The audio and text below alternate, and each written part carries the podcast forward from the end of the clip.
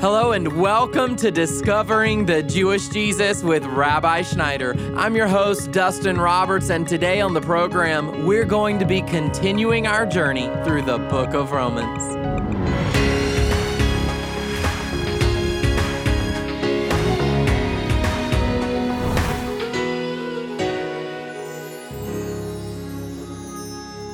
Most of us have been alive long enough to know that life sometimes isn't fair. And some of us can't seem to catch a break while others are blessed with money, opportunities, great families, and friends. So, why do some people struggle while others seem to have a breeze through life? Does God play favorites? Well, that's our topic today. So join as Rabbi explains God's prerogative and sovereignty. Our message is titled, Is God Truly Fair? And here is Rabbi coming to us from the Rocky Mountains. We're picking up in the book of Romans. We're beginning today in chapter number nine. The grass withers and the flowers fade, but the word of the Lord abides forever. I want to just say in advance some of the material that I'll be getting into as we move forward in the book of Romans is hard to understand. But let's not let what we don't understand keep us from receiving what we do understand. And what we do understand is that God's word is faithful and true. Now, I'll let you know when we get into some of the more difficult material, but I just wanted to begin to prepare you that we're going to be tackling some theological subjects in our study in the book of Romans, chapters 9 through 11, that many of you perhaps have not been exposed to before. Some of it is hard to understand, but even if it's difficult or hard for us to understand, let's remain faithful to receiving God's word as it is recorded. Hear the word of God. Paul says, I'm telling the truth in Christ. I am not lying. My conscience testifies with me in the Holy Spirit. So basically, what he's saying here is that his conscience and the Holy Spirit are in agreement and in alignment with what he's about to say next. And he continues, he says, that I have great sorrow and unceasing grief in my heart for I could wish that I myself were accursed, separated from Christ, for the sake of my brethren, my kinsmen according to the flesh, who are Israelites, to whom belongs the adoption as sons, and the glory and the covenants, and the giving of the law, and the temple services and the promises, whose are the fathers, and from whom is the Christ, according to the flesh, who is over all God bless it forever. Amen. What is Paul saying here? Paul is saying that he's got a great sorrow and care and sadness and grief in his heart because his kinsmen, the Israelites, have rejected Jesus by and large. Now, some Jewish people believed, but the majority of Israelites, the majority of Jewish people, rejected Jesus when he first came. The Bible says in the book of John concerning Yeshua, he came unto his own, speaking of Israel, and his own received him not.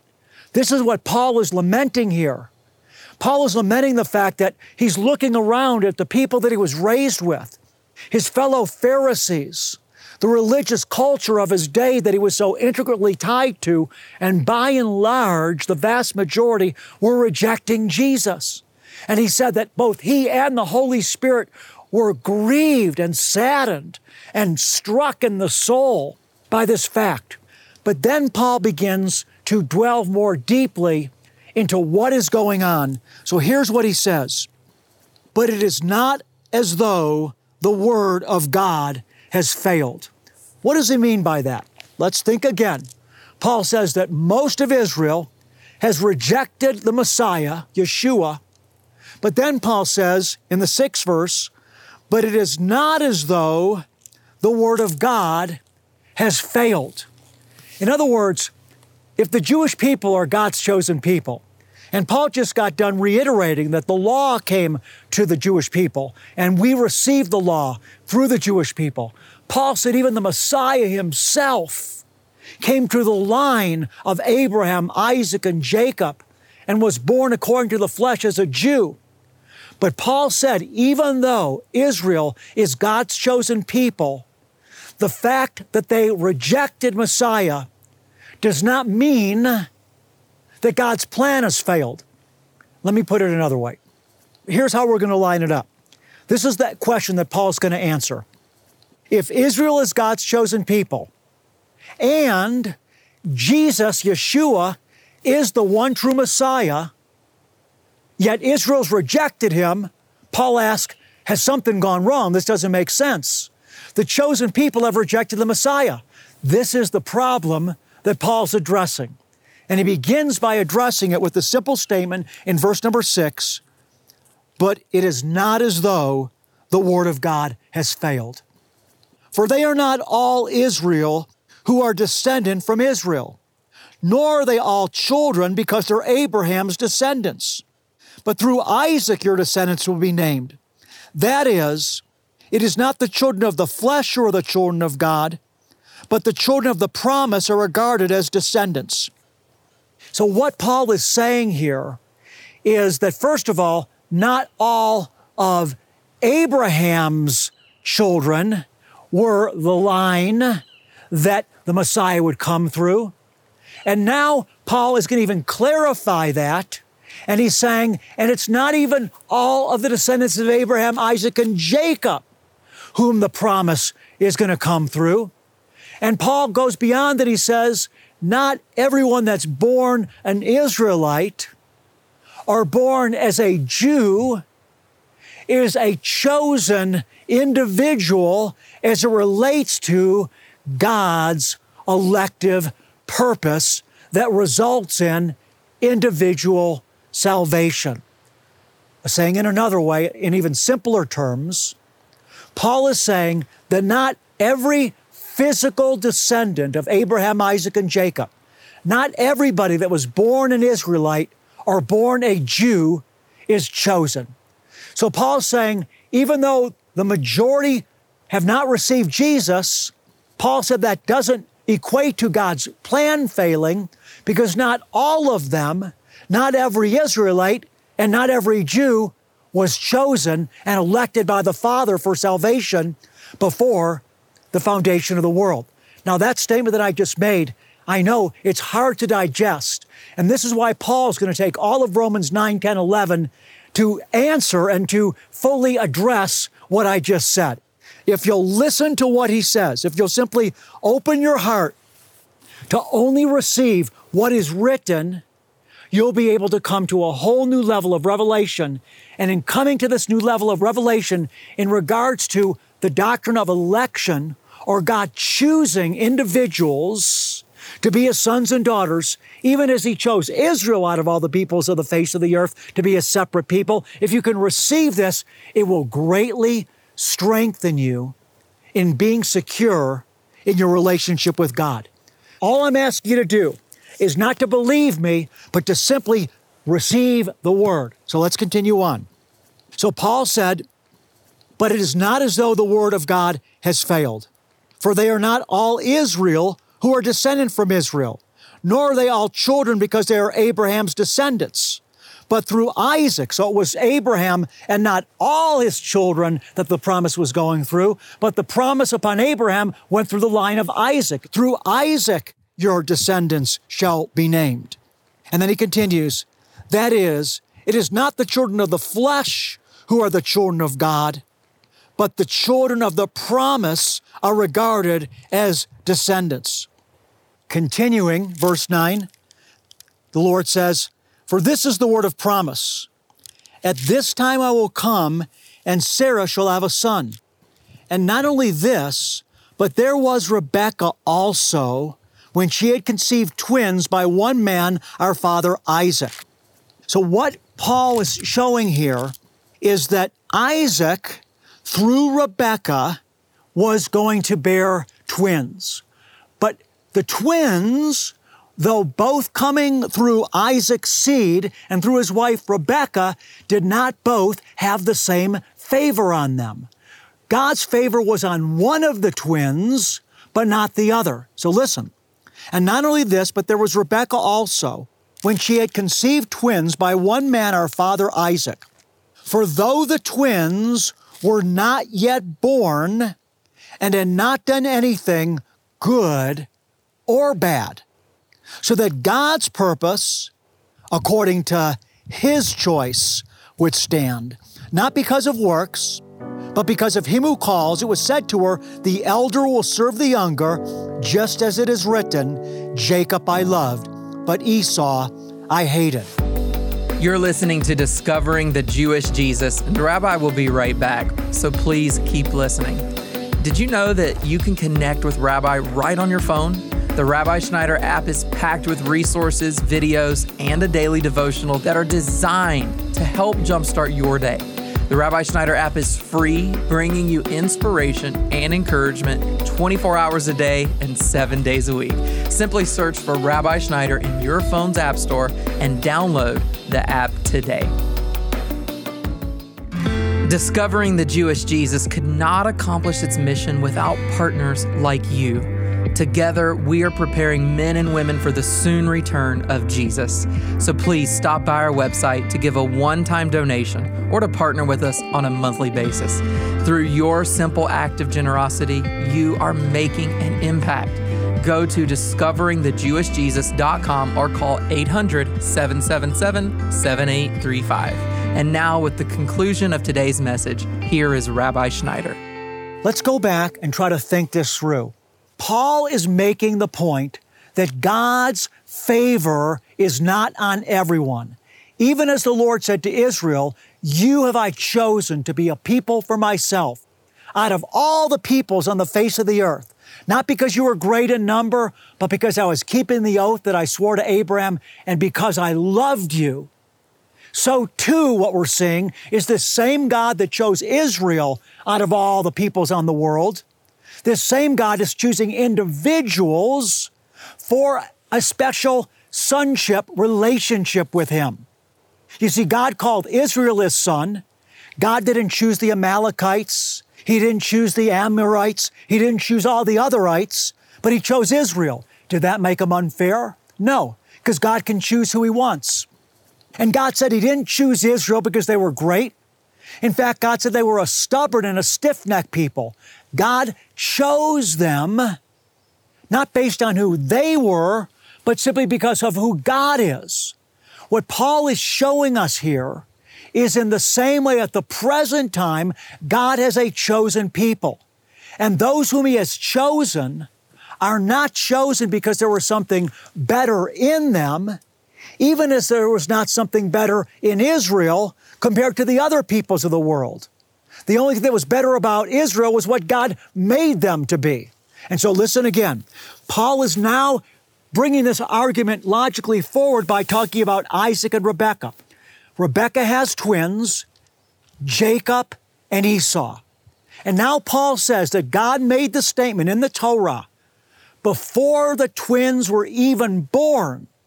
Paul's whole point is, is that God is going to make a declaration over their lives before they're even born. And then Paul continuously said, neither had yet done anything either good or bad. And yet, before they were born, neither have done anything good or bad in order that God's purpose, according to his choice, might stand, not because of works, not because there was something in one of the twins that wasn't in the other. It was said to her, The elder I loved, Esau I hated. So listen once again. And not only this, but there was Rebekah also when she had conceived twins by one man, our father Isaac. For though the twins were not yet born and had not done anything good or bad, so that God's purpose, according to his choice, would stand, not because of works, in other words, not because of anything they were going to do, not because of something that had to do with one of them being better than the other.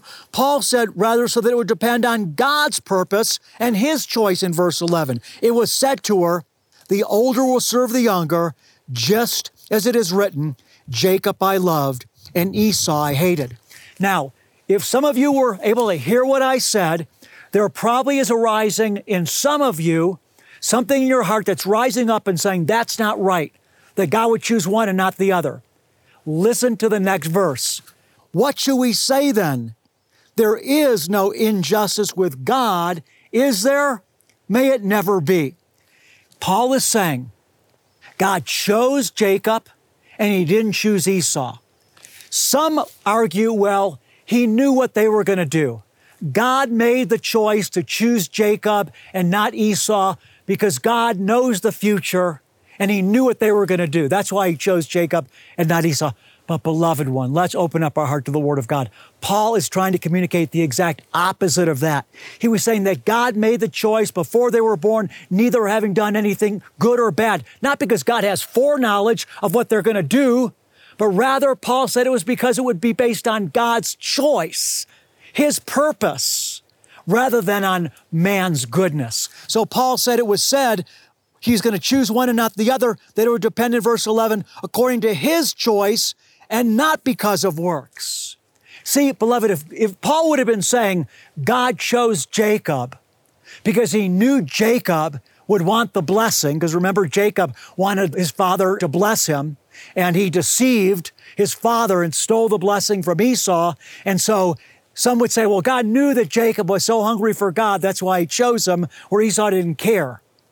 But, beloved, Paul is absolutely making the point it had nothing to do with Jacob's goodness or Esau's lack of goodness. Because Paul says here, it was not according to them doing anything either good or bad. It's not by works of righteousness which we do, but according to his mercy. If Paul would have been saying that God made the choice because he knew that Jacob was going to want the blessing, then no one would object.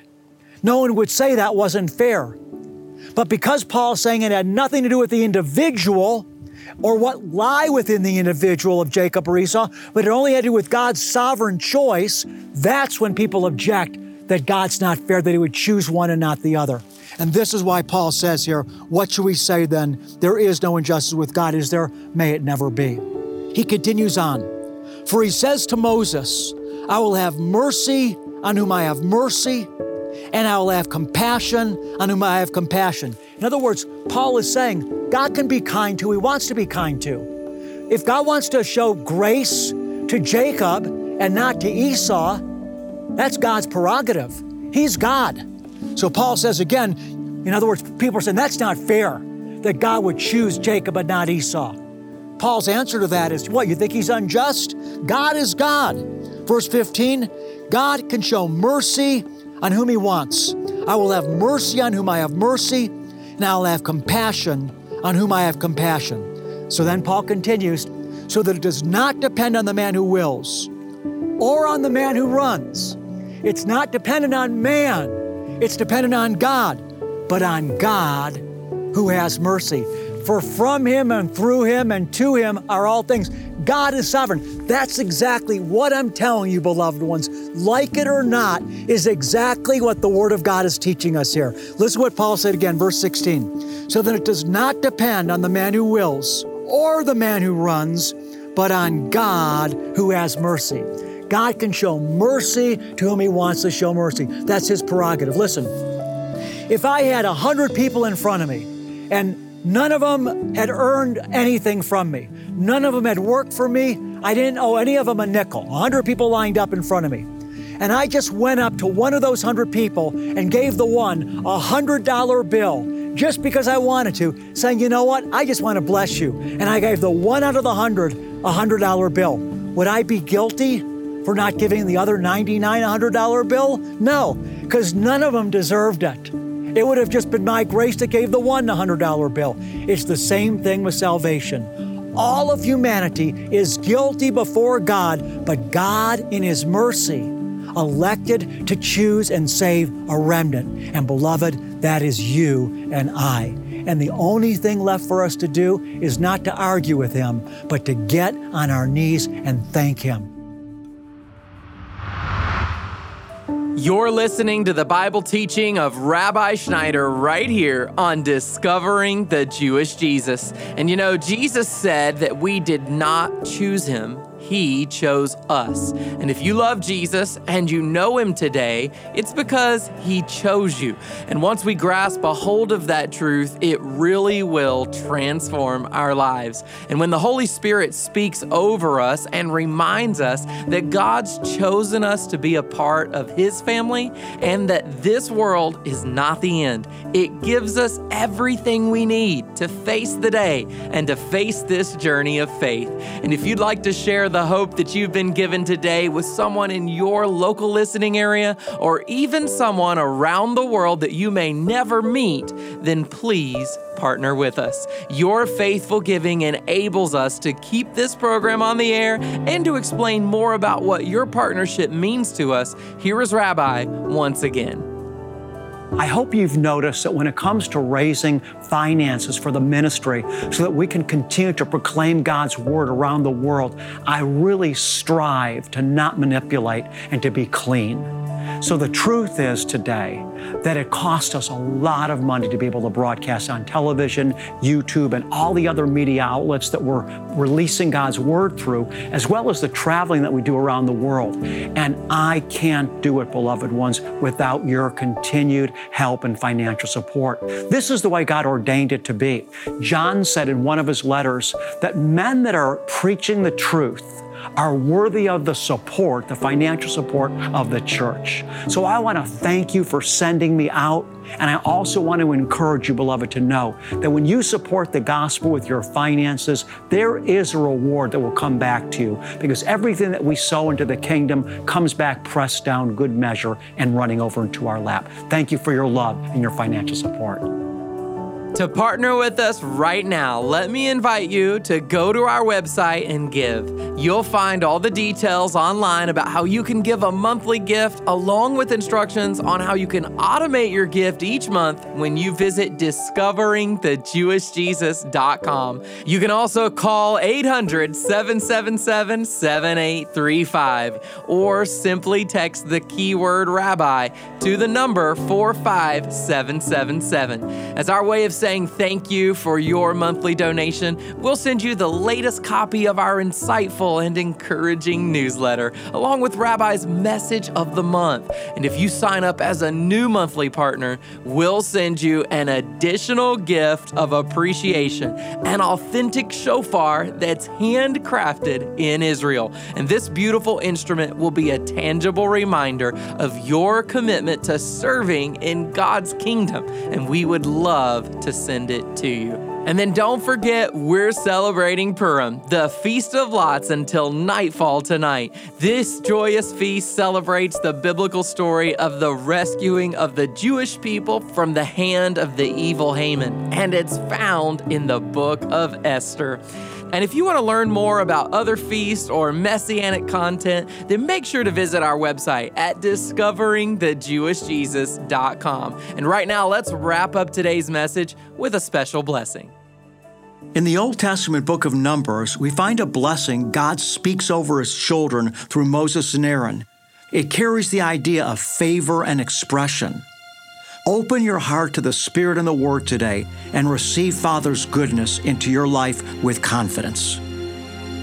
Yahweh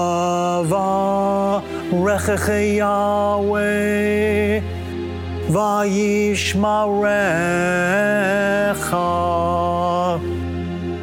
Yair Yahweh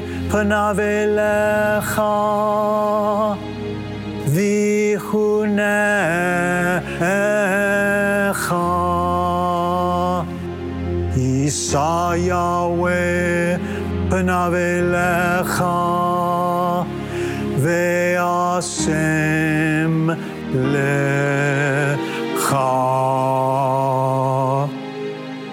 Shalom.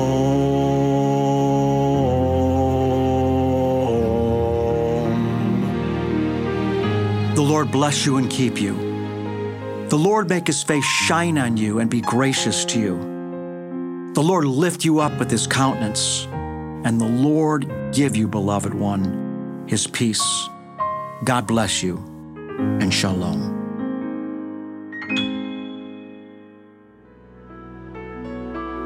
I'm your host, Dustin Roberts, and Discovering the Jewish Jesus is a production of Shalom Ministries. So be sure to join us again next time when Rabbi Schneider explains why God is God. That's coming up Wednesday on Discovering the Jewish Jesus.